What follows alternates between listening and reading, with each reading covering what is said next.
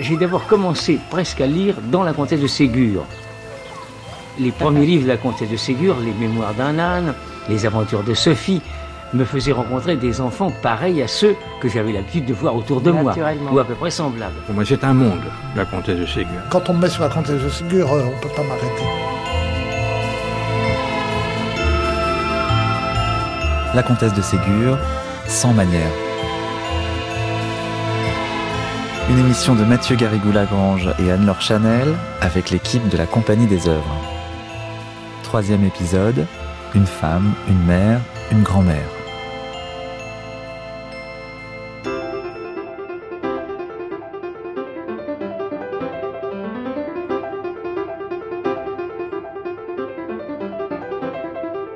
De minute en minute, une des petites filles passait la tête à la porte et demandait ⁇ Eh bien, arrive-t-il ?⁇ Pas encore, chère petite, répondait une des mamans.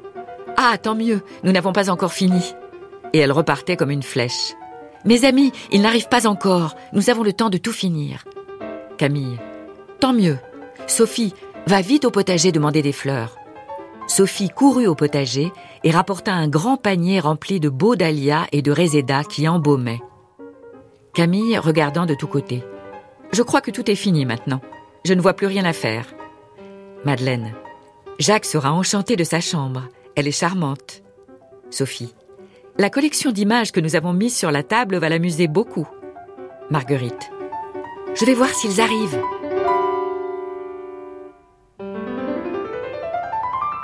Marguerite partit en courant, et avant que ses amis eussent pu la rejoindre, elle reparut haletante et criant ⁇ Les voilà Les voilà Les voitures ont passé la barrière Elles entrent dans le bois !⁇ Camille, Madeleine et Sophie se précipitèrent vers le perron où elles trouvèrent leur maman. Quelques instants après, les voitures s'arrêtaient devant le perron aux cris de joie des enfants. Monsieur et Madame de Rugès et leurs deux fils, Léon et Jean, descendirent de la première.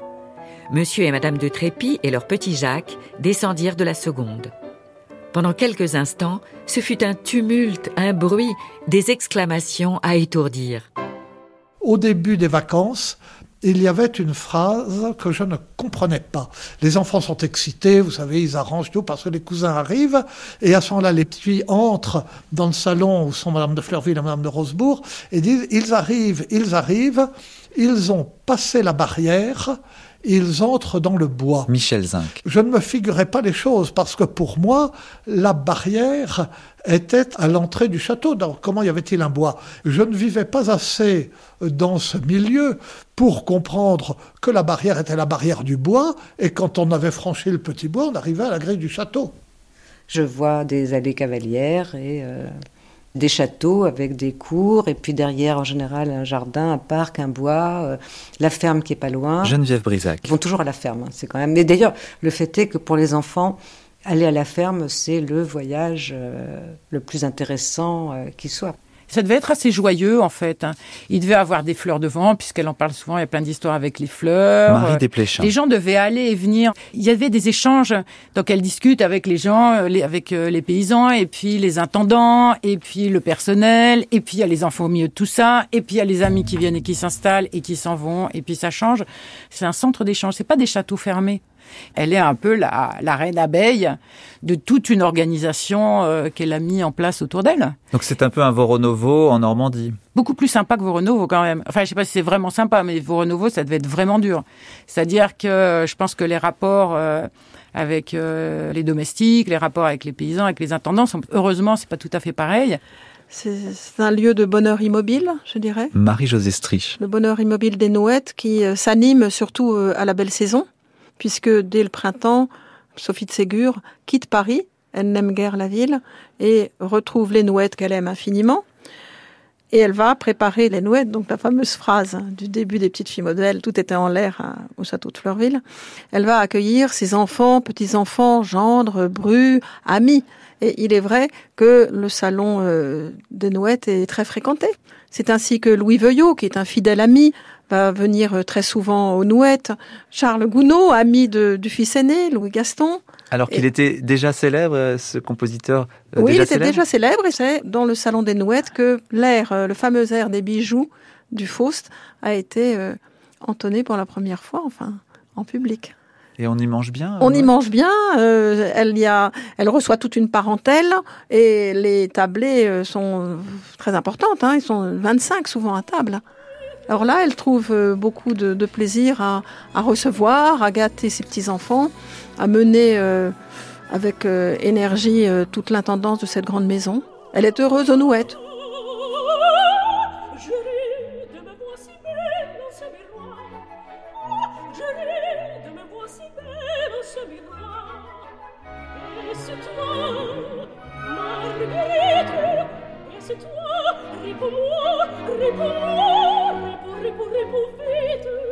Son père est reparti en Russie, ça a dû être aussi euh, un déchirement. Ah, ça a dû être horrible. Il repart avec Lise, elle les reverra pas tous les deux.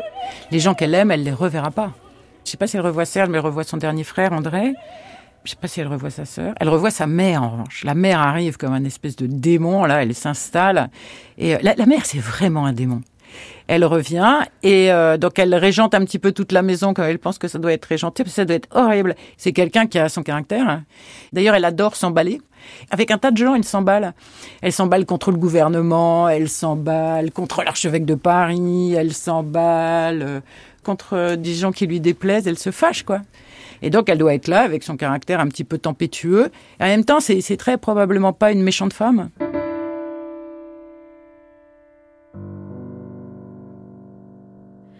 Par rapport à l'enfance qu'elle-même a vécue, clairement, il y a eu une volonté de proposer autre chose. Mayalène Perasatini. Et même par rapport à ce que la famille de Ségur, qui était quand même plus rigide, voulait, elle a essayé, et c'est aussi pour ça, je pense que Jeanne de Ségur a choisi de mettre ses fils en pension, elle voulait vraiment un milieu qui soit plus ouvert, plus doux, plus attentif que ce que les Ségur euh, voulaient. Et rien ne peut se déduire à partir de ce qu'elle a écrit. Sophie de mijola mellor Concernant sa position de mère. Sauf peut-être la poupée de cire. Parce que c'est une mère qui a 4 ans, avec son bébé qui est une poupée, vis-à-vis -vis de laquelle elle est absolument pétrie de bonnes intentions. Mais à chaque fois, c'est catastrophique. Le résultat est catastrophique. Donc je pense que là, la comtesse de Ségur nous parle peut-être de son expérience de mère qu'elle voulait bien faire, mais que bon bah ça n'a pas été du tout euh, couronné de succès.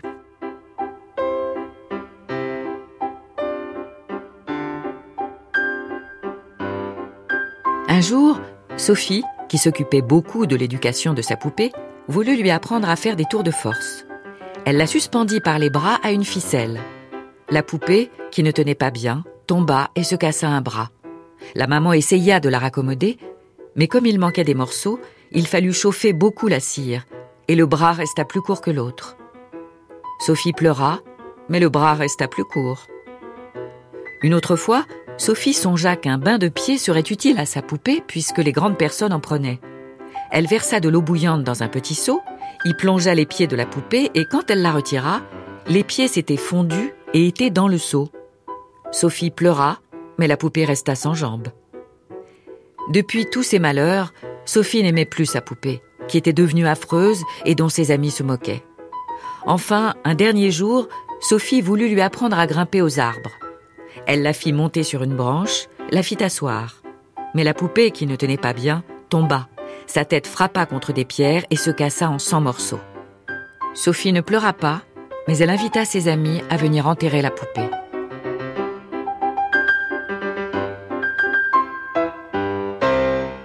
Sur la connaissance, Caroline Eliachev, de la psychologie enfantine que peut avoir la comtesse de Ségur, à quel point vous avez le sentiment qu'elle savait exactement ce qu'il y avait euh, dans la tête des enfants? Il y a deux aspects. Il y a ce qu'on voit dans les livres. Premier aspect, je ne pense pas qu'elle savait. Je pense que c'est pas au niveau de qu'elle aurait étudié et que ce serait une connaissance. Je pense que, comme certaines personnes, elle avait encore accès à sa propre enfance. Ce qui m'a énormément frappé dans la lecture des livres, c'est la façon dont elle fait parler les enfants. Les enfants ne parlent pas enfants entre guillemets, ils parlent comme des adultes. Et je pense que c'est tout à fait délibéré. Évidemment, je l'interprète aujourd'hui. Évidemment que c'est délibéré, puisqu'elle l'a écrit comme ça, donc elle a choisi d'écrire comme ça. Mais qu'est-ce que ça signifie? Ça signifie que les enfants ne sont pas autre. On pourrait dire c'est des adultes en miniature puisqu'ils parlent comme des adultes. Non, je pense que ça veut dire l'inverse. Ça veut dire les enfants sont à égalité d'intelligence avec les adultes. Ils n'ont pas de droits, enfin on est au 19e, mais ils n'ont pas de droits, ils n'ont que des devoirs, etc. Mais au niveau des sentiments, ils sont à égalité. Et je pense que cette égalité passe par le fait qu'elle les fasse parler comme des adultes, un excellent français. Donc ça, c'est un aspect. L'autre aspect, on le voit dans les témoignages, dans les correspondances, où il y a une scène absolument euh, extraordinaire que raconte sa fille. Donc sa fille a un enfant, donc qui est le préféré de la comtesse de Ségur, et la fille raconte, ma mère est venue me voir en disant, euh, alors je le raconte à ma façon, c'est écrit, hein, en disant, euh, tu devrais faire attention parce que la bonne tape ton fils. Le fils a un an. Donc Olga lui dit, mais enfin comment tu peux savoir ça puisqu'il parle pas? Et elle dit, mais écoute, je l'ai rencontré dans le jardin, il pleurait un petit peu, je lui ai dit, euh, qu'est-ce que tu as? Et il m'a dit, on, on, et il m'a donné une grande tape. J'ai compris que la bonne l'avait tapé, donc tu devrais faire attention. Ça, c'est quand même exceptionnel. À l'époque, on n'a jamais dit qu'un enfant de un an, un, on lui parlait, et deux, quand il vous répondait, il voulait dire quelque chose. Elle est incroyablement en avance. Est-ce que vous pensez que, étant donné que ces livres ont été vendus à des millions d'exemplaires, elle a pu influencer l'éducation qu'on a donnée en France aux enfants J'aurais aimé, mais je ne crois pas que ce soit le cas. En tout cas, je n'en ai trouvé aucune preuve. Mais j'aurais aimé qu'elle ait plus d'influence que Jean-Jacques Rousseau qui a abandonné tous ses enfants. En plus, c'est quelqu'un qui non seulement avait cette intelligence et cette préscience de ce que sont les enfants, mais elle l'a appliqué à ses propres enfants. Elle n'a pas fait l'inverse de ce qu'elle pensait, de ce qu'elle écrivait, qui n'est pas le cas de Jean-Jacques Rousseau.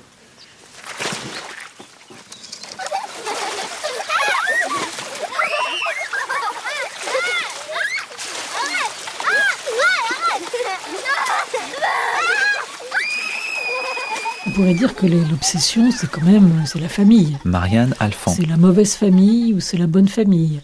C'est la reconstitution d'une famille. Mais le thème principal, c'est l'enfant. Quelquefois, c'est des attentes euh, malheureuses. Hein. Quand on prend le, son dernier livre, qui est euh, Après la pluie, le beau temps, cette euh, enfant maltraité, Geneviève, qui n'est pas aimée, qui est tyrannisée par son cousin Georges, elle attend sans cesse quelque chose de Georges. Et Georges, évidemment, ne peut que la décevoir et, ça tourne vraiment de, pire en pire dans le livre. Elle attend toujours quelque chose, il y a une espèce d'espoir.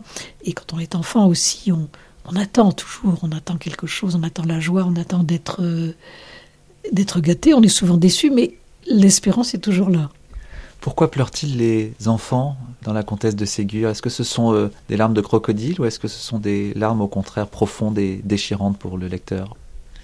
Ah, ce sont souvent des larmes euh, profondes et déchirantes, hein, les enfants qui pleurent dans leur lit, euh, les larmes de Geneviève dans Après la pluie, beau temps. Les... Non, non, c'est des vraies larmes. Elle, comprend très très bien les chagrins d'enfants. Ça, c'est extraordinaire. C'est extraordinaire, mais parce qu'elle était restée euh, enfantine.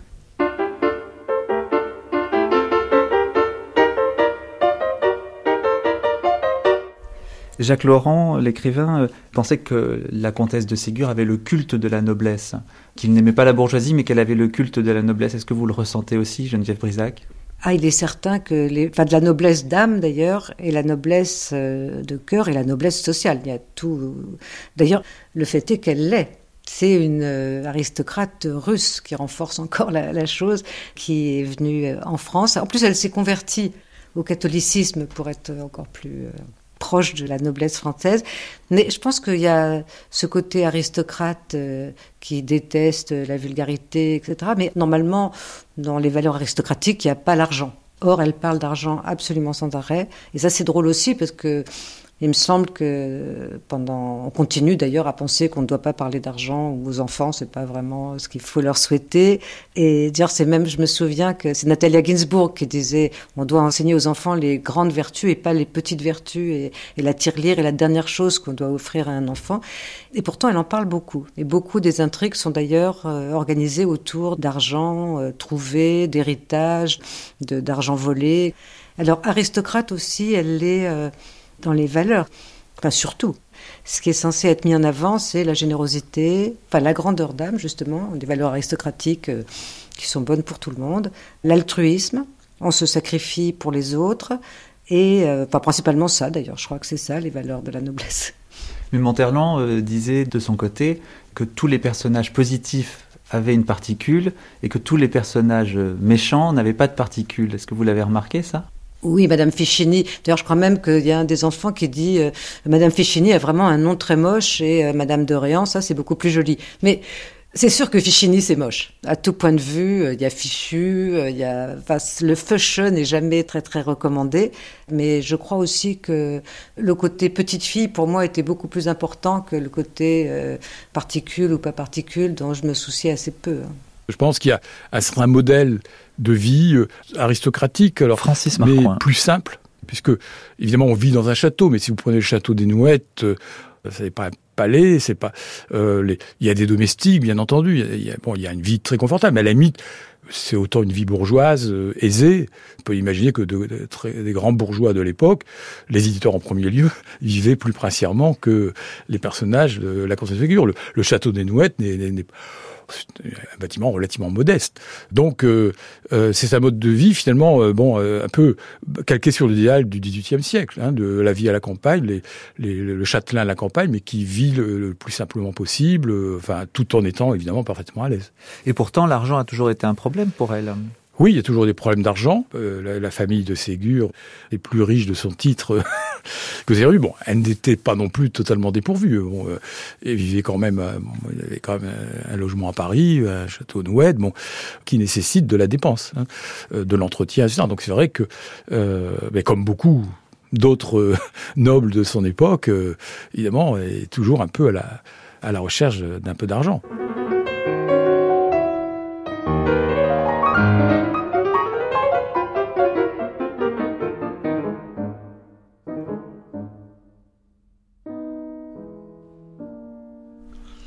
L'idée qu'il faut porter plus d'attention à ceux qui ont le moins reçu est une idée constante chez elle et qui va avec la conviction que certes les différences sociales euh, existent dans la société, bon ben c'est très bien évidemment qu'elle n'est pas révolutionnaire, mais que ces différences donnent des obligations à ceux qui sont favorisés et des obligations parce que fondamentalement les hommes sont égaux parce que les hommes sont frères. C'est une idée qui est constante chez elle. On voit cette attitude ambiguë pas ambiguë vis-à-vis de l'industrie naissante de la part de cette aristocrate foncière, si je puis dire. Euh, dans Des lois cheminot, à un moment, Des lois cheminot dit à son protecteur, à qui il a sauvé la vie, le frère de la comtesse d'Orviel, général comte d'Alban, voilà, on propose un poste du travail dans une usine qui fabrique des chaussons. Et le condamnant lui dit, mais n'y va pas, euh, on te fera travailler 12 euh, heures par jour, et les enfants, ce qu'ils travailleront à quand on aura besoin d'eux Et on aura toujours besoin d'eux, ils ne pourront pas aller à l'école, ils ne pourront pas aller au catéchisme, et tu vas faire ton malheur, reste donc là au château. Voilà. Son hostilité à l'égard de ces industriels n'est pas seulement une hostilité de classe, mais elle voit très bien un type d'exploitation elle aussi, elle exploite ces paysans, mais un type d'exploitation différent, beaucoup plus sauvage, en quelque sorte, euh, qui fait que, évidemment, on lui donne raison. Il vaut mieux euh, travailler euh, dans le village et au château. Donc elle est anticapitaliste oui, elle ne s'en rend probablement pas compte. Preuve la fortune de Gaspard, mais elle est anticapitaliste.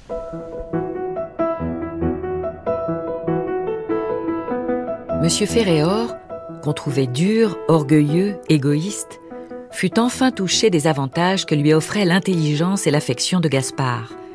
Il n'avait jamais rencontré de véritable dévouement, d'affection vraie, de reconnaissance sincère. Ses bienfaits avaient toujours été payés d'ingratitude. Partout, il avait vu l'intérêt personnel l'emporter sur le devoir. Cet égoïsme général l'avait rendu sévère jusqu'à la dureté, inexorable jusqu'à l'inhumanité dédaigneux jusqu'à l'orgueil. Ce qu'il voyait de la conduite de Gaspard, ce qu'il savait de ses sentiments, le disposèrent favorablement en sa faveur. Il résolut de lui donner une position plus indépendante que celle de simple ouvrier. Il le chargea de la direction d'un atelier de bobines et d'une surveillance générale des ateliers de fil de fer et de laiton. Monsieur Ferréor, généreux une fois dans sa longue vie, porta en quelques années les appointements de Gaspard à mille francs, puis à 2000 et enfin à 3000. À chaque augmentation, Gaspard faisait paraître une reconnaissance et une joyeuse surprise qui flattaient l'amour-propre du vieux Ferréor. Il vantait sans cesse la générosité, la bonté de son excellent maître. Ses paroles, rapportées par les espions, augmentaient sa faveur. Et je trouve qu'il est facile de plaisanter, comme on le fait toujours, sur le paternalisme de la comtesse, qui est réel, mais qui part aussi d'une bonne volonté réelle. Vu d'aujourd'hui, les valeurs euh, mises en avant par euh, les familles de Fleurville de Réan, euh, de Rosebourg, ne sont pas du tout les nôtres. Ou alors dans des coins de France que je ne fréquente pas du tout. C'est extraordinairement ultra-catholique. il est question de Dieu et de ses saints toute la sainte journée. Le curé joue un rôle essentiel. Le, le, moralisme fait rage. Il y a beaucoup, beaucoup de domestiques et les rapports avec les domestiques, vus d'aujourd'hui, sont assez épouvantable, mais enfin épouvantable, c'est un jugement moral, mais enfin le fait est que c'est très très loin de nous, tout le monde. Ce qui est drôle, c'est que les valeurs euh, assez réactionnaires trimballées par ce célèbre livre pour enfants glissent sur les enfants comme l'eau sur les plumes du canard. On retient pas ça du tout.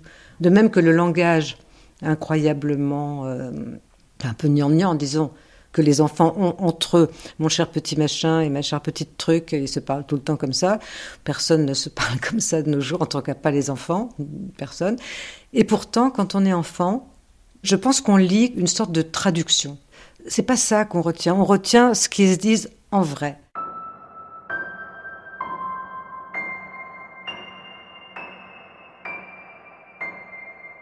Menu déjeuner à Fleurville. Radis au beurre, croquettes de la pro, matelote à la Kléber, côtelettes sur purée de pois, tarte aux cerises, camembert, livaro. Quant au vin, Bordeaux Lafitte ou Volnay.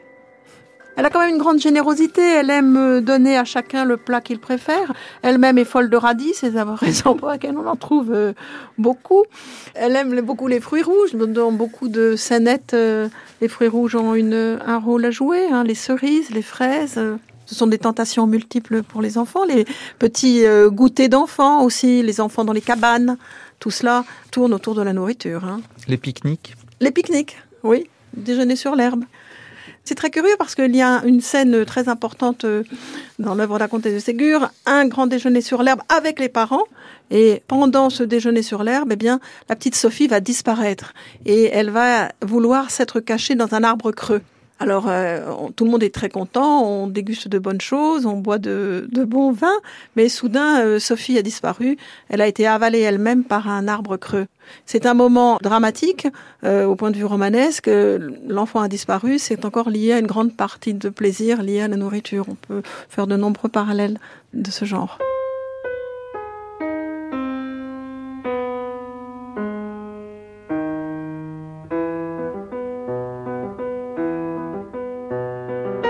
Quant à Sophie, elle n'était pas encore trouvée. À force d'habileté et de persévérance, Monsieur de Trépy finit par prendre tous les enfants malgré leurs ruses, leurs cris, leurs efforts inouïs pour arriver au but. Sophie manquait toujours. Sophie, Sophie, criait-on. Fais où Qu'on sache de quel côté tu es? Personne ne répondait. L'inquiétude commença à gagner Madame de Fleurville. Il n'est pas possible qu'elle ne réponde pas si elle est réellement cachée. Je crains qu'il ne lui soit arrivé quelque chose. Ils se partagèrent en bandes et se mirent tous à la recherche de Sophie, l'appelant à haute voix. Leurs cris retentissaient dans la forêt, aucune voix n'y répondait. L'inquiétude commençait à devenir générale. Les enfants cherchaient avec une ardeur qui témoignait de leur affection et de leur crainte. Enfin, Jean et Madame de Rosebourg crurent entendre une voix étouffée appeler au secours. Ils s'arrêtèrent, écoutèrent. Ils ne s'étaient pas trompés. C'était Sophie qui appelait.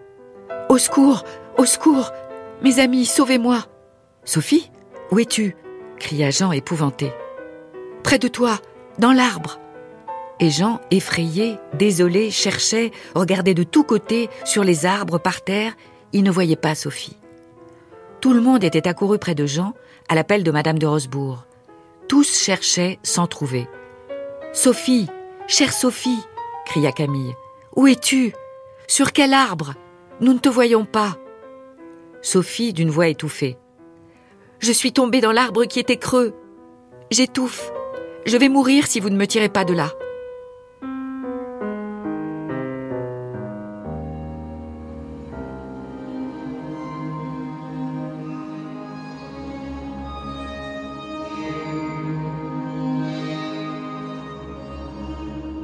Gaston est l'aîné.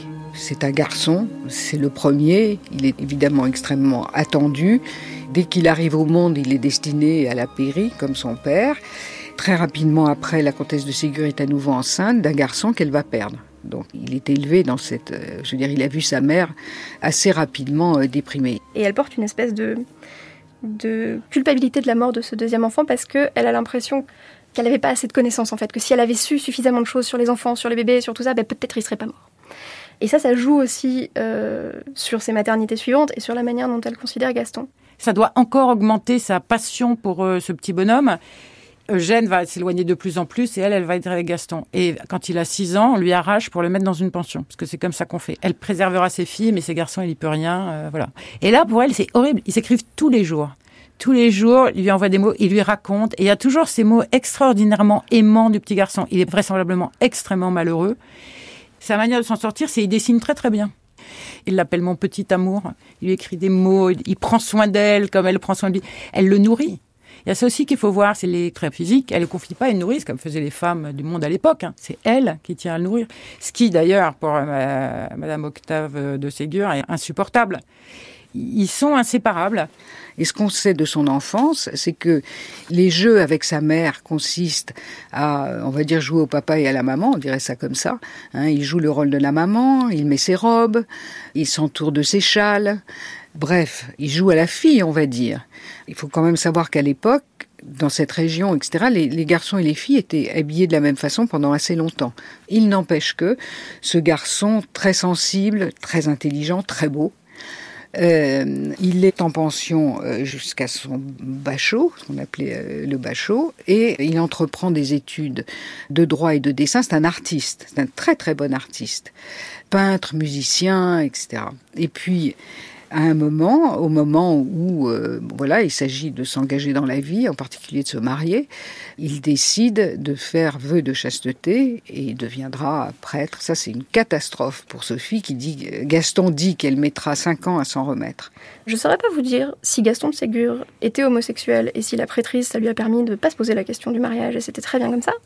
Si Gaston de Ségur avait un rapport au genre en fait beaucoup plus compliqué parce que, par exemple, quand il était petit, il adorait mettre les robes de sa mère et puis même adulte, il a fait des autoportraits de lui, des dessins où il se dessine en femme. Donc je ne sais pas comment est-ce que lui, s'il en parlait intimement à quelqu'un, il, se présenterait de ce point de vue-là. Mais ce qui est certain, c'est que c'était vraiment pas compatible avec ce qui était attendu de lui en tant qu'il était l'aîné des Ségur et qu'il a dû se trouver une autre voie et que sa mère l'a aidé à ça et a essayé de trouver ce qui pourrait lui convenir, même si c'était pas la voie diplomatique ou politique ou militaire dont tout le monde aurait rêvé pour lui. Alors moi ce que je pense c'est que si euh, à une autre époque, euh, si ce garçon avait suivi ses penchants, de mon point de vue, il serait devenu homosexuel et artiste. Il a bridé ses pulsions homosexuelles en entrant dans les ordres et il a bridé ses pulsions artistiques en devenant aveugle.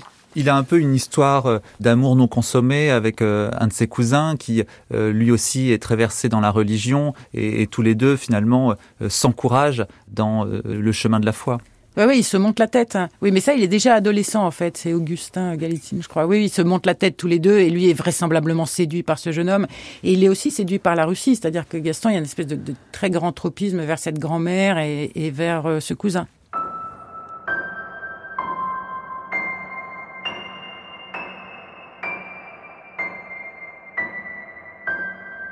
Il aurait peut-être pu faire une vraie bonne carrière de peintre. en tout cas, c'est ce que pense Paul Delaroche, qui est son enseignant. Euh, il va gagner un premier prix de l'Académie. Mais euh, il va choisir la religion et il est déjà assez religieux quand il commence à apprendre à peindre. Et pour peindre des modèles nus ou des corps, c'est un petit peu compliqué. Gaston, il expose au salon, il commence à peindre, etc. Eugène de Ségur, qui est quand même pas le père le plus borné du monde, se dit bon, je vais lui trouver un poste à l'ambassade à Rome, comme ça il va à Rome, il fait son tour d'Italie, il voit ses tableaux et en même temps il commence une carrière et on voit ce que ça donne. Sauf que Gaston, une fois qu'il va à Rome, il voit des tableaux, mais il voit aussi le pape et il voit beaucoup d'ecclésiastiques. Et là, il décide qu'en fait, ce qu'il veut, c'est devenir prêtre. Et c'est vraiment Gaston qui va entraîner sa mère et qui va entraîner une partie de ses frères et sœurs vers un catholicisme très, très, très militant. C'est là où c'est assez beau, rétrospectivement, l'espèce de plongée dans la religion. Eh de Sophie de Ségur, parce qu'on sent qu'elle veut y retrouver son fils. C'est pour ça qu'elle rentre dans la religion. C'est le moyen de ne pas perdre Gaston, le moyen de conserver le couple qu'elle forme avec Gaston, mais c'est de le suivre dans Dieu. Et elle va prendre Dieu parce qu'elle prend Gaston. Et Gaston, ça va être une, personne, dire qu'il est réactionnaire à une blague. Il est ultramontain, il est extrême euh, en tout. Et elle va prendre ses positions aussi. Elle va le défendre, en fait. C'est une histoire qui est bouleversante. Sophie, normalement, elle n'est pas du côté de la mort et du retrait. Elle va aller vers la fin de sa vie, vers cette religion euh, complètement, euh, c'est-à-dire à vie, qui est contre la vie. Mais au départ, c'est pas du tout ça son truc. Elle voudrait les petits enfants de Gaston. Elle va très très mal prendre la conversion. Elle va être terrifiée et quand il décide qu'il va rentrer dans les ordres, elle va mettre 4-5 ans à s'y faire. C'est un deuil pour la famille. Et puis, ce qui va se passer, c'est qu'il va voir son fils c'est une reborn. Elle va se convertir par amour pour son fils, qui est une figure christique. Alors son fils, elle est assez cinglée, son fils est un vrai dingue. Ils vont faire un couple. Le couple que elle n'a pas réussi à faire durer avec son mari qu'elle adorait vraisemblablement et pour lequel elle avait une vraie passion et très probablement une passion physique. Bon, celui-là se délite et ça c'est le 19e siècle aussi et il n'y a pas une deuxième vie en fait. Hein. Elle va rester avec cet homme qui ne l'aime plus. Mais la passion va se reporter sur ce premier fils euh, immédiatement infiniment aimé. Et quand il va se convertir, lui vraiment beaucoup plus qu'elle, il va l'entraîner. C'est marrant parce qu'on a l'impression qu'elle y va toujours un peu à reculons, quoi.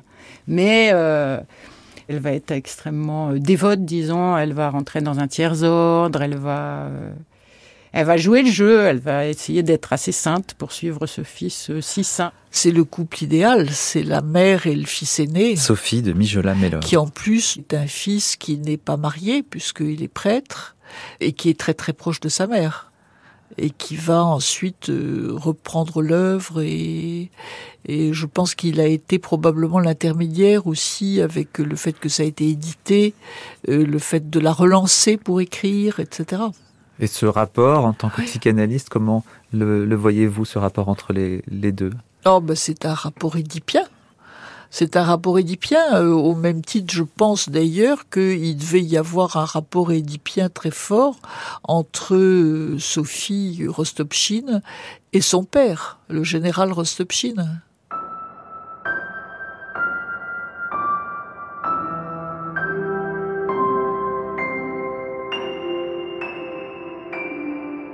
Est-ce qu'on peut parler de catholicisme radical? Oui, c'est du...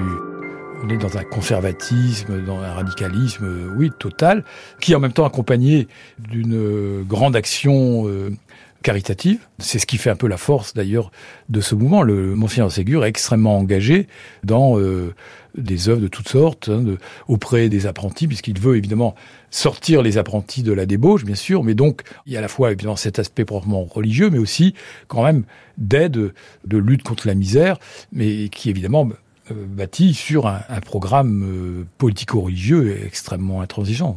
La comtesse de Ségur, vraiment, est une catholique, naturellement, puisque c'est une convertie, donc elle l'est d'autant plus. Michel Zinc. Et la foi et euh, la pratique de la morale chrétienne tiennent la place centrale dans sa vie. Enfin, on, a, on ne la comprend que par là, elle, elle existe par là.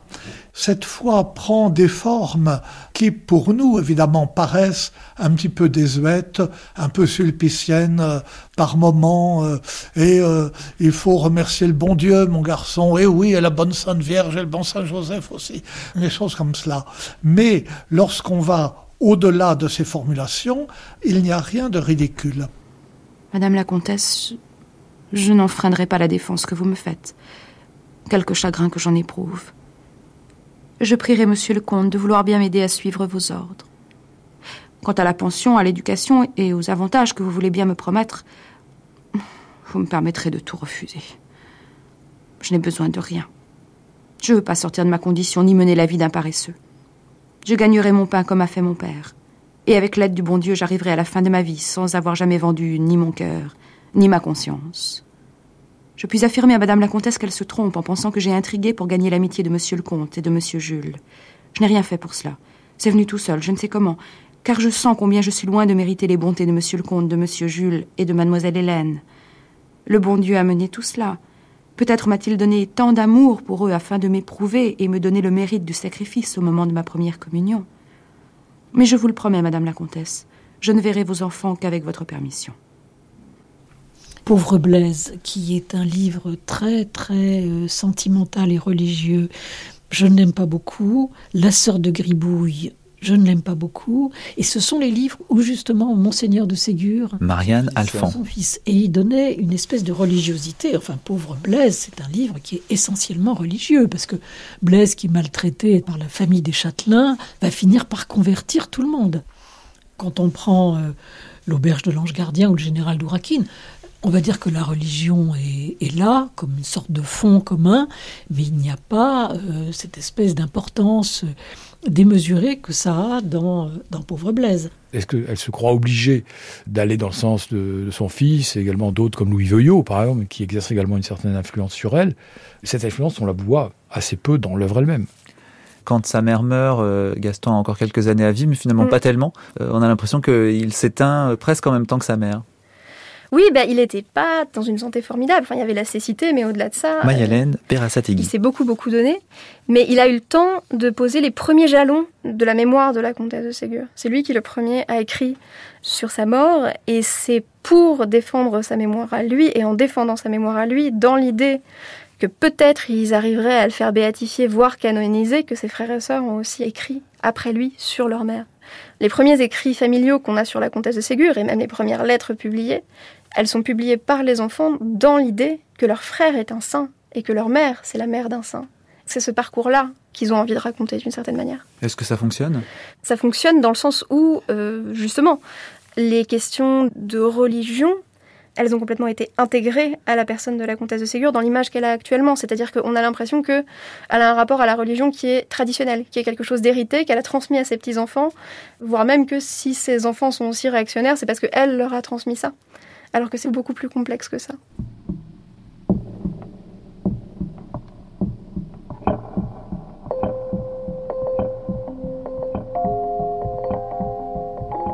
Le fils de la comtesse de Ségur, Gaston, va être quelque temps à Rome, où il monte d'ailleurs assez vite dans la hiérarchie, et puis il perd progressivement la vue, ce qui va, au fond, le ramener auprès de sa mère. Oui, après, il s'en éloigne jamais vraiment, parce que même quand il a encore sa vue, bon, il garde bien, il fait venir sa mère à Rome, d'ailleurs, qui va être son grand voyage, elle va adorer ça. il, garde ce lien, et puis alors là, quand il perd la vue, c'est sûr, elle, elle est désespérée qu'il perde la vue. Un œil, puis le deuxième, il perd aux nouettes, bon, c'est une catastrophe. Et alors lui, évidemment, vicieusement retourne le truc, enfin vicieusement, en disant c'est un cadeau du ciel. En fait, je vous souhaite de perdre la vue. Je vous souhaite de perdre un sens pour être plus près de Dieu. Ce qui est tellement pas l'idée de la comtesse de Ségur de perdre un sens, c'est horrible. Normalement, 15 ans plus tôt, elle est prête à perdre Dieu plutôt que perdre la vue. Elle a toujours l'espoir, elle, que ça va pas arriver. Sa vue commence à baisser, mais ça va aller. Il a perdu un œil, mais ça va aller. Et, euh, quand il est devenu complètement aveugle, il est avec son frère. Ils sont en train de se promener en famille. À un moment donné, il dit à son frère "Écoute, là, je vois plus rien. C'est fini." Et essaye de pas en parler, mais en fait, ça se voit. Et elle est complètement bouleversée par ça. Ça a une place énorme dans son œuvre aussi. La question de à quoi doivent pouvoir prétendre les gens qui ont un handicap. Et par exemple, dans Un bon petit diable, toute une partie de la trame, c'est ça. Juliette, elle est aveugle. Et finalement, tout le monde l'élève dans l'idée que ben, elle, elle va tricoter pour les pauvres et puis on va prendre soin d'elle. Mais euh, bien sûr, Juliette, jamais elle va se marier. Jamais elle va être reconnue par un garçon comme ayant une valeur. Et Juliette, elle épouse un des plus beaux partis du pays et tout va bien. Il y a aussi ce désir de se dire, euh, c'est pas parce qu'on a ce genre de handicap qu'on peut pas avoir la vie qui est la bonne vie selon elle, c'est-à-dire un mariage d'amour qui fonctionne bien et rendre les gens heureux autour de soi.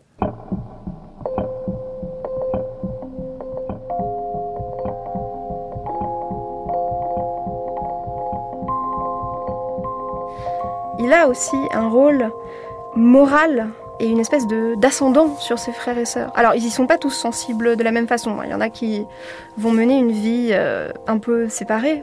Mais par exemple, c'est lui qui choisit le prénom du fils de son frère Anatole, qui s'appelle Pierre. Pour que ce soit religieux et parce que sur cette pierre je bâtirai mon église. Et pour eux, c'est un signe de renouveau. Il est d'une dureté euh, phénoménale, d'une intransigeance. Francis Marcoing. Et puis, Bon, il faut bien dire aussi d'une bêtise euh, un peu quand même incommensurable, parce que quand il fait l'apologie de la cécité, parce que on voit mieux Dieu quand on ne voit pas les hommes, euh, ou des choses de ce genre-là. Non, il y a une, enfin, des propos qu'aujourd'hui, je crois même un catholique fervent euh, convaincu aurait du mal, je crois, à, accepter même comme sérieux. Tout simplement, ça ne paraît même pas sérieux.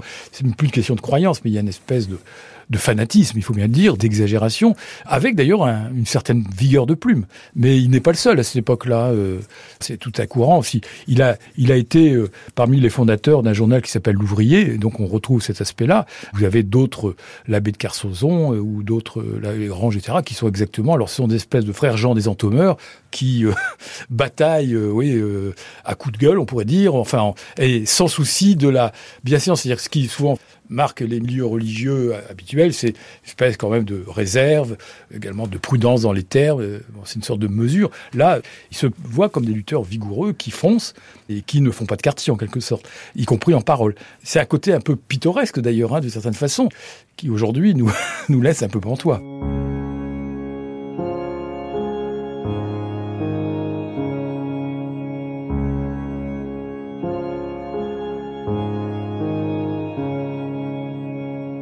Est-ce que les autres enfants y comptent aussi? Parce que on parle toujours de Gaston, mais on parle jamais des autres enfants. Là, c'est une vraie tribu.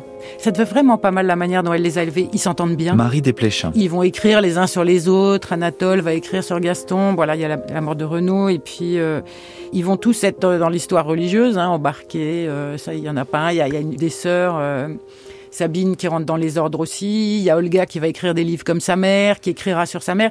Ils écrivent tous les uns sur les autres et je pense que mais ils sont restés euh, très très proches. Ils se sentent pas floués par Gaston. En fait, Gaston, ça devait être quand même une très très forte personnalité, hein, puisqu'il est considéré comme un saint. Il a cette stature-là et c'est une personne extraordinairement influente qui fait plier l'archevêque de Paris, qui écrit un livre qui est publié à compte d'auteur d'ailleurs. Personne ne veut lui publier, qui est une espèce de manuel sur euh, la religion, qu'avec Sophie, ils mettent 200 francs, ils le publient, un million et demi d'exemplaires, traduits dans je ne sais combien de pays, ce qui donnera aussi à Sophie l'idée d'écrire. Donc ce Gaston-là, il a une très grosse influence morale autour de laquelle la tribu veut bien se souder.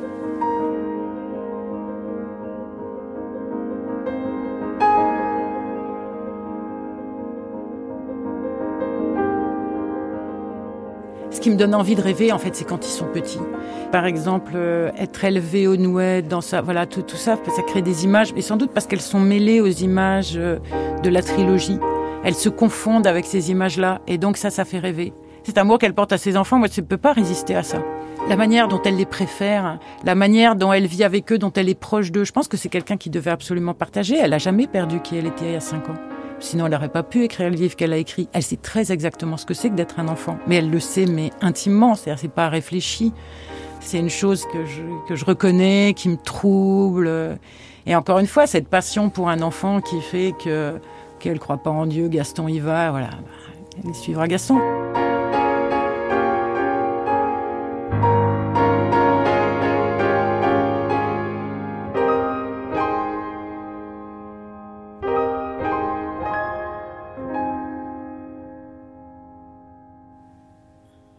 Mon petit maître, monsieur Henri de Ségur.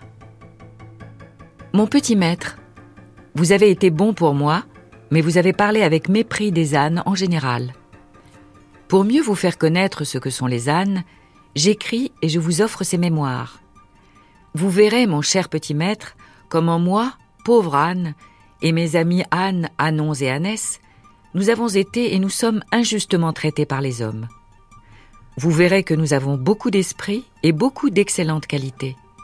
Vous verrez aussi combien j'ai été méchant dans ma jeunesse, combien j'en ai été puni et malheureux, et comment le repentir m'a changé et m'a rendu l'amitié de mes camarades et de mes maîtres. Vous verrez enfin que lorsqu'on aura lu ce livre, au lieu de dire bête comme un âne, ignorant comme un âne, têtu comme un âne, on dira de l'esprit comme un âne, savant comme un âne, docile comme un âne, et que vous et vos parents, vous serez fiers de ces éloges. I en mon bon maître, je vous souhaite de ne pas ressembler, dans la première moitié de sa vie, à votre fidèle serviteur. Cadichon, Anne Savant. L'Anne Cadichon, lui, c'est un peu un révolutionnaire. L'Anne Cadichon, il a une particularité. Caroline Eliachev. C'est qu'il comprend tout, mais il ne parle pas. Il est à la fois très bon, mais il peut aussi se venger, être perverti, etc. Alors peut-être que vous savez que la, fin extrêmement morale de l'âne Cadichon qui se repent, etc., lui a été imposé. L'âne Cadichon n'était pas, euh, n'avait pas du tout envie de se repentir. Et curieusement, quand, j'ai lu ce texte, je me suis dit c'est drôle parce que l'âne Cadichon, donc qui comprend tout et qui ne peut pas parler, ça me fait penser aux nourrissons et à ce qu'on pensait des nourrissons, en disant bête comme un âne. C'est quelque chose qu'on pouvait dire, qu'on aurait pu dire des nourrissons, alors que les nourrissons comprennent tout, mais ne peuvent pas encore s'exprimer. Il ne leur manque que la parole. Alors pour les nourrissons, ça va venir, mais pas pour l'âne cadichon. À partir du moment où j'ai eu un peu de recul avec ces lectures, j'ai toujours pensé que c'était des romans qui étaient très peu éducatifs, même s'ils avaient un ton moral, etc.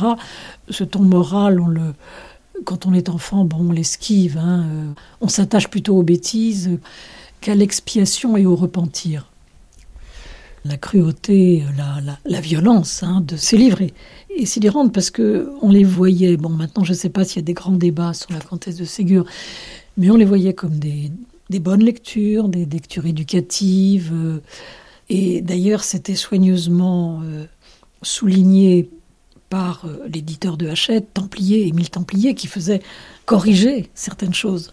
Quand elle écrit, il y a Eugène qui relit, parce que elle dépend de son mari, donc c'est son mari qui est responsable s'il y a des choses qui vont pas. Donc Eugène relit. Et puis Gaston relit. Et Gaston a une lecture euh, terrible. Et après, il y a Templier, qui est le gendre d'Achette, qui est l'éditeur de Sophie, qui relit. Alors lui, il coupe, ça coupe, ça coupe. Après, il y a l'imprimeur qui relit. Et après, il y a la censure. C'est quand même dingue hein, qu'elle arrive à faire. Vous imaginez le nombre d'hommes qui vont passer sur ces textes? C'est fascinant. C'est parce que c'est une femme qu'on relit derrière elle? Si c'était un homme, il y aurait la censure. Hein. Ça se passe très très mal pour Madame Bovary, mais personne ne relit. Ils, prennent le risque avec l'éditeur. Bon après, voilà, ça va où ça va. Mais là, oui, c'est parce que c'est une femme. Et après, elle, c'est parce que c'est Gaston son directeur de conscience et que comme elle a conscience, en écrivant ses livres, qu'elle fait une œuvre d'éducation vers les enfants qui vont être lus par les enfants. Eh bien, il faut que ça porte des valeurs. Ces valeurs-là, c'est Gaston qui en est le garant, et ce sont les valeurs religieuses de Gaston quand même, euh, tous ces gens s'embrassent beaucoup trop, tous ces gens sont beaucoup trop amoureux, il y a beaucoup trop de sensualité. Euh, tous ces parents biologiques sont quand même très très maltraitants. Ça, c'est un très gros problème. C'est pas les scènes qui nous paraissent aujourd'hui les plus violentes qui sont censurées, même si dans les petites filles modèles, il y a eu la censure de certaines scènes qui étaient encore plus violentes que celles qui existent aujourd'hui. Mais c'est surtout aussi des rapports entre les maîtres et les serviteurs. Il ne faut pas que les maîtres et les serviteurs aient l'air de trop s'entendre. Il faut qu'il y ait une hiérarchie qui soit respectée. Et vous pensez que les manuscrits ont été beaucoup transformés dans ce sens-là? Oui, clairement. Quand on lit les lettres à l'éditeur, on voit que euh, les livres, notamment où il y a le plus question de rapports sociaux, surtout avec les domestiques, qu'il y a une vraie demande pour que le ton soit très hiérarchique. Ce qui ne veut pas dire par ailleurs que la comtesse de Ségur soit la patronne la plus euh, vivable du monde au quotidien. Je pense que personne n'aimerait être... Euh, elle a un rapport quand même assez détaché par rapport à ça dans sa vie quotidienne. la manière dont elle parle des gens qui travaillent pour elle, à ses enfants, etc., c'est toujours... j'ai du mal à trouver des ouvriers. si ton domestique est vieux et célibataire, c'est mieux parce qu'il partira pas. il y a des choses comme ça.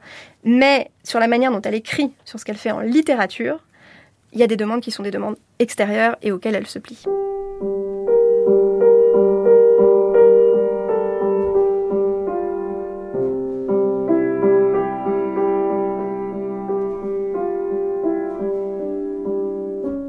Sophie de Ségur a été malade, on va dire ça comme ça, pendant dix ans.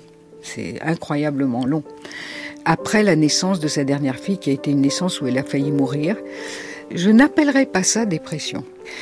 J'ai bien aimé euh, le titre qu'Alain Ehrenberg a donné à son livre qui s'appelle La fatigue d'être soi. Je pense que c'est très exactement ça. Et c'est quoi en l'occurrence pour elle La fatigue d'être soi. C'est-à-dire, elle a eu euh, ses huit enfants. C'est fait. Elle a perdu son pays. Elle ne reverra plus son pays. Elle a perdu un enfant. Il y a eu énormément de pertes dans sa vie. Sa vie, grosso modo, à cette époque-là, n'a plus de sens. Et elle a de véritables euh, problèmes physiques. D'abord, elle est migraineuse. Les, migraineux me comprendront. Elle a probablement les suites d'un accouchement qui s'est mal passé, des problèmes rénaux, des problèmes gynécologiques. Bref, la vie n'a plus de sens. Mais elle n'est pas restée dix ans dans le noir enfermée. Je veux dire, elle a, elle a quand même continué à euh, vivre. Euh, ça lui a permis aussi d'arrêter toute relation avec son mari car elle ne voulait plus d'enfants, clairement. Hein. donc être malade, c'est quand même une, bonne protection pour ne plus avoir de relations sexuelles, puisque à chaque fois qu'il revenait, il lui faisait un enfant. Et voilà, elle s'est mise entre parenthèses. Ce qui est le plus extraordinaire, c'est qu'elle en soit sortie. C'est pas qu'elle se soit mise entre parenthèses. On peut dire, voilà, sa vie n'avait plus de sens. Euh, elle déclare forfait, elle tire le rideau, etc. Mais qu'elle en soit sortie est extraordinaire. Seule. C'est pour ça que j'aurais aimé qu'elle rencontre un psychanalyste. Mais euh, elle y est arrivée toute seule. Les années de dépression de la comtesse de Ségur, je pense qu'il y avait toutes sortes de raisons. Bon, déjà, il y a cette enfance terrible. Il y a eu aussi quand même euh, la relation avec son mari qui a été tout sauf simple, puisque justement c'est la raison pour laquelle elle a quitté Paris, elle ne vivait plus avec lui, elle vivait seule dans son château des Nouettes, et donc elle a vécu finalement en recluse, je crois, à partir de 55 ans, pas très âgée non plus. On a l'impression que chez Sophie Rostopchine puis Sophie de Ségur, il y a deux moments qui comptent, c'est le moment de l'enfance et le moment de la maturité, qui sont les deux moments où elle vit vraiment. Et entre les deux, sa vie de femme est comme une parenthèse un peu offerte aux autres et qui ne lui appartient presque plus. Oui, ben je crois qu'elle a vécu euh, bon quelque chose qui était probablement assez banal et assez typique de cette société du deuxième empire. Et avec en plus de ça le fait qu'elle était russe, même si les Russes à l'époque étaient très pénétrés de, de culture française, néanmoins elle reste quand même euh, une étrangère malgré tout. Marie Desplechin, vous nous décrivez un univers euh, plutôt enchanté aux nouettes, mais en même temps, il y a quand même ces trois années où visiblement elle a même du mal à parler, où elle est obligée de communiquer grâce à une ardoise. Ah, ça dure plus longtemps, hein. ça dure des années, des années. Enfin, trois années, ou peut-être plus grave, mais les années de dépression. Bah, C'est-à-dire que c'est enchanté quand vous le voyez sous le point de vue de l'enfance. C'est enchanté avec les enfants. C'est enchanté euh, les journées d'hiver quand il y a de la pluie, un feu et des gâteaux, et les journées d'été quand il y a les fleurs, et puis qu'il y a les mômes au milieu, et puis les gens qui passent, et les bonnes avec qui on s'entend bien, qui font partie de la famille. Là, c'est enchanté. Mais après, quand du côté des adultes, c'est terrible. C'est-à-dire que je ne viens pas elle a ses gosses dont il faut qu'elle s'occupe, ses fils qu'elle aime aussi. Hein, et Gaston qu'elle adore sont dans des pensionnats. Elle, est, très angoissée pour eux. Elle est triste, ils sont pas là. Elle est avec ses petites filles, elle a si peu de rapports sociaux. Sa famille, toutes ses sensations d'enfance sont loin, sont en Russie. Son père euh, est mort, ou je voilà. Et elle accouche de la petite dernière. Et elle a envie de mourir en fait. Elle est brisée aussi physiquement d'ailleurs. Oui, oui, elle est épuisée. Puis c'est beaucoup de grossesses rapprochées. Et puis voilà, elle est. Alors à la fois, c'est toujours pareil. Alors des elle, elle a plus l'énergie de vivre et elle l'a elle va faire cette énorme dépression qui va peser un peu sur tout le monde, mais dont les enfants parlent assez joliment, comme si elle avait réussi à en faire quelque chose qui pouvait être intégré. C'est aussi parce que les structures familiales, sont appuyées aussi par un tas de gens qui a tout autour, par les bonnes. C'est surtout Olga qui en parle de comment elle faisait avec leur mère en rentrant dans la chambre, dont les rideaux étaient tirés parce qu'elle avait énormément de migraines, elle avait mal au larynx, elle avait mal au rein, enfin bon, elle était brisée quoi. Est-ce qu'on sait comment elle se sort de cette dépression? Non, c'est peu à peu, et puis après, ça va coïncider avec euh, la religion et avec l'écriture.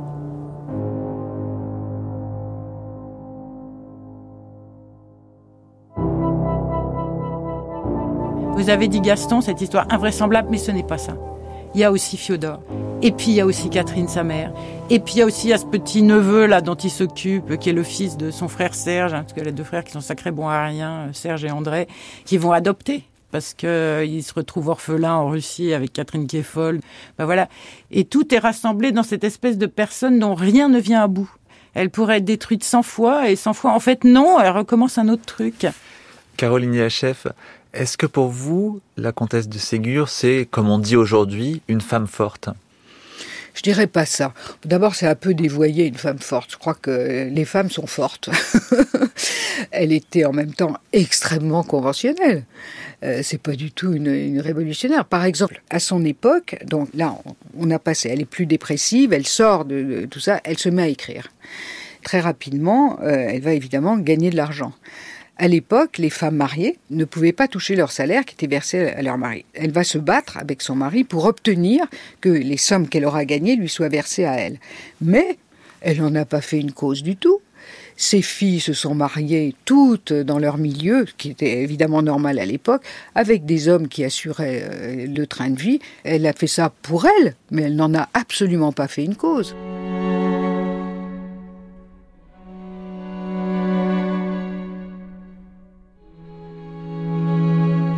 Elle se moquait d'elle-même hein, sur les photos en disant qu'elle ressemble à un vieux hussard, et c'est vrai qu'elle ressemble à un vieux hussard. Et elle a un air un petit peu, vous voyez les gens qui mettent la tête sur le côté avec un air un petit peu très malheureux et des yeux de labrador. Elle joue un peu, elle surjoue la dame pieuse. Il faut vendre les nouettes aussi. Oui, elle vend les nouettes parce que c'est cher à entretenir, parce qu'il n'y a plus les enfants et qu'il faut qu'elle en parte. Donc elle revient s'installer à Paris, qu'elle n'aime pas beaucoup, mais bon, là c'est la fin de sa vie, il n'y a plus trop d'enjeux mondains. Elle va mourir à l'ombre de la basilique Sainte-Clotilde à Paris, dans le 7e arrondissement. Ses enfants ont été là jusqu'au bout. Elle a des crises épouvantables d'étouffement. Louis-Gaston de Ségur, euh, son fils, le prélat, va essayer de lui donner de l'air en, l'éventant, mais elle va mourir très douloureusement. Plusieurs jours, une, agonie très lente, liée à des, une maladie euh, cardiaque.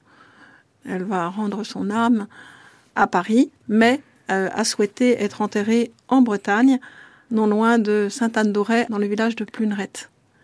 À l'époque, euh, il y avait la grande angoisse d'être enterré vivant, et donc euh, elle a souhaité que son cœur soit retiré et qu'il soit embaumé et qu'il repose à Paris. Ça lui ressemble tellement, c'est tellement baroque. Voilà, donc elle est en deux morceaux en fait, hein. ça tombe, et puis il y a le cœur qu'on peut aller visiter. Avec Gaston qui a son cœur à côté d'elle. Voilà. Et là tout est dit. Tout est dit. Ce qui est vraiment tellement bien chez elle, c'est vous avez dit ça, mais vous n'avez jamais tout dit. Les cœurs de la comtesse de Ségur et de son fils Gaston sont conservés dans un coffret d'ébène avec des incrustations d'ivoire et sont euh, conservés dans un couvent. Et la tombe de la comtesse de Ségur à Plunerette est toujours euh, joliment fleurie et on y voit toujours, enfin à chaque fois que j'y suis passée, je le constatais, des petites épingles qui sont jetées sur sa tombe par les jeunes filles euh, désireuses de se marier. C'est curieux cette euh, tradition qui, qui demeure.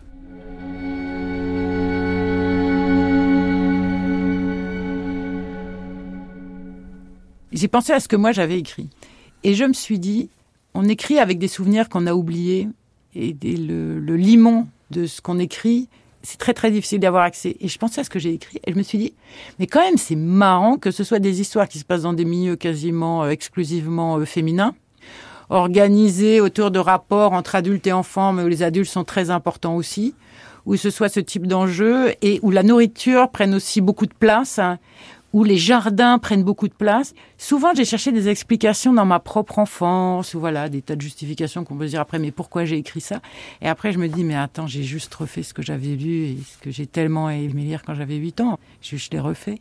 C'est un sentiment que j'ai souvent eu, mais peut-être qu'il y a quelque chose de flagrant euh, sur la comtesse de Ségur. Il y a beaucoup de gens qui pourraient être la nouvelle comtesse de Ségur. Une des choses extraordinaires chez elle, c'est qu'elle a formé euh, des enfants pendant, un, je sais pas, un siècle et demi au moins. Et j'ai fait partie de ces enfants qui ont grandi euh, dans sa langue, dans, euh, dans ses images, dans ses projections. Et c'est normal que ça revienne. et donc, on doit être nombreuses.